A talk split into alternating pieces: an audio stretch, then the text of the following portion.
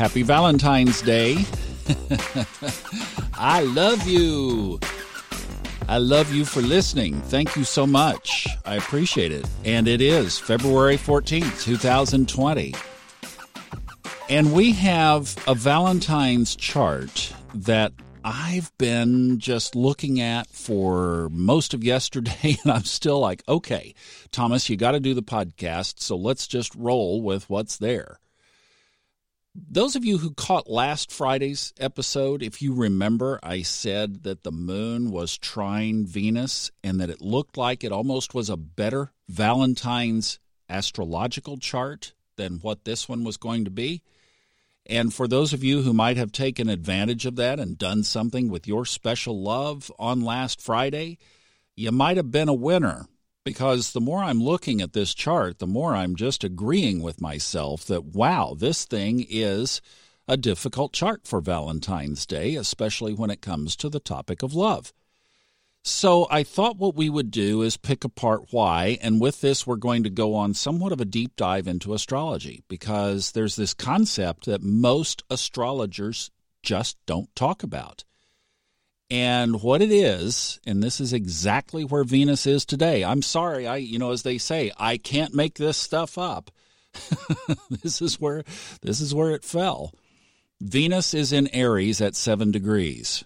Now, right there, and we've talked about this, Venus is in detriment in Aries because Libra is the opposite sign on the chart from Aries, and Venus rules Libra. Therefore, when it comes over all the way around the chart to its opposite, it ain't happy. So, Mama ain't happy, number one. Number two, the north and south nodes of the moon are at 7 degrees Cancer and Capricorn, respectively. 777. 7, 7. Okay, so Venus is at an exact square to the nodes of the moon. And this is what I don't hear a lot of people talking about. It's called, technically, it's called the bend of the nodes or the bending of the nodes. And what you do, so here's an astrology thing that if uh, even if you have not used this technique in your own practice of astrology or your own observations of astrology, it's one worth noting.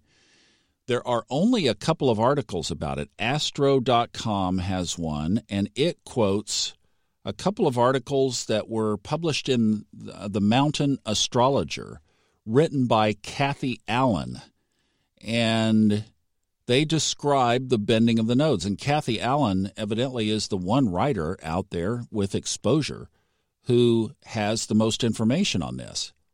But basically, there's the north and south bending of the node. Now, how do you calculate whether it's the north or south? So you find the north node, okay, for our example is in Cancer. And then you find the planet or planets that are at a square.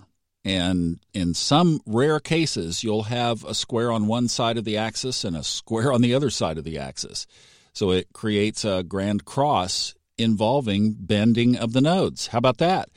Okay, so just think about this. There's a an opposition always. The north and south nodes are always 180 degrees opposite each other. Now what we're doing is we're just so there's a line, right? You always can draw a line in the chart of that opposition. So, to determine which side of that line it's on, you start with the north node and you go clockwise. Okay, so let's make this visual. Think of the north node up at the 12 o'clock position on the clock face. That means the south node is down at 6 o'clock. So if you go clockwise and you come to 3 o'clock and you see a planet there, that is called the south bending of the node.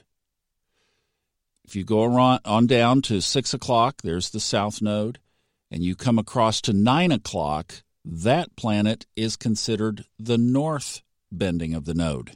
Today's Venus is at the 3 o'clock position, or the south bending of the node. So I'm going to reference this article because it puts this information quite clearly. It says planets at the south bending are related in meaning to the south node. That is, they signify a point of release. The South Node is all about us letting go of things, right? Letting go of our past accumulated karma. So this says experiences are internal and have difficulty being expressed outwardly. The south bending implies a sacrifice or an offering of some kind. Planets here have difficulty in outer expression and are best used subjectively, spiritually, or given away to the collective. Well, great. hey, like I said, I didn't create it. I'm just the reporter.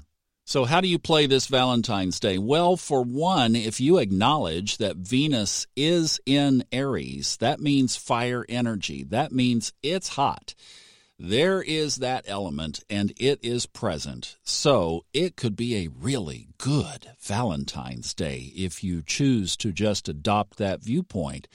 Hey, it's Mars, it's fire, it's Aries, let's roll. Now, here's where you guys are going to laugh at me. In that moment of passion, if your partner happens to bring up something about your karmic past, deal with it. Just deal with it. That's your Valentine's present. Say, look, since you brought it up, here I am. I'm going to deal with it right here and now. I'm going to release it. Probably the best Valentine's gift you could give your partner today is releasing some of your crap. that's the way to, that's the way the chart looks. I'll see you tomorrow. Have a good one. We got Mercury retrograde countdown from here on out, and that's Sunday evening. So we will definitely do podcasts over the weekend. Have a happy Valentine's Day. I love you for listening. Bye bye.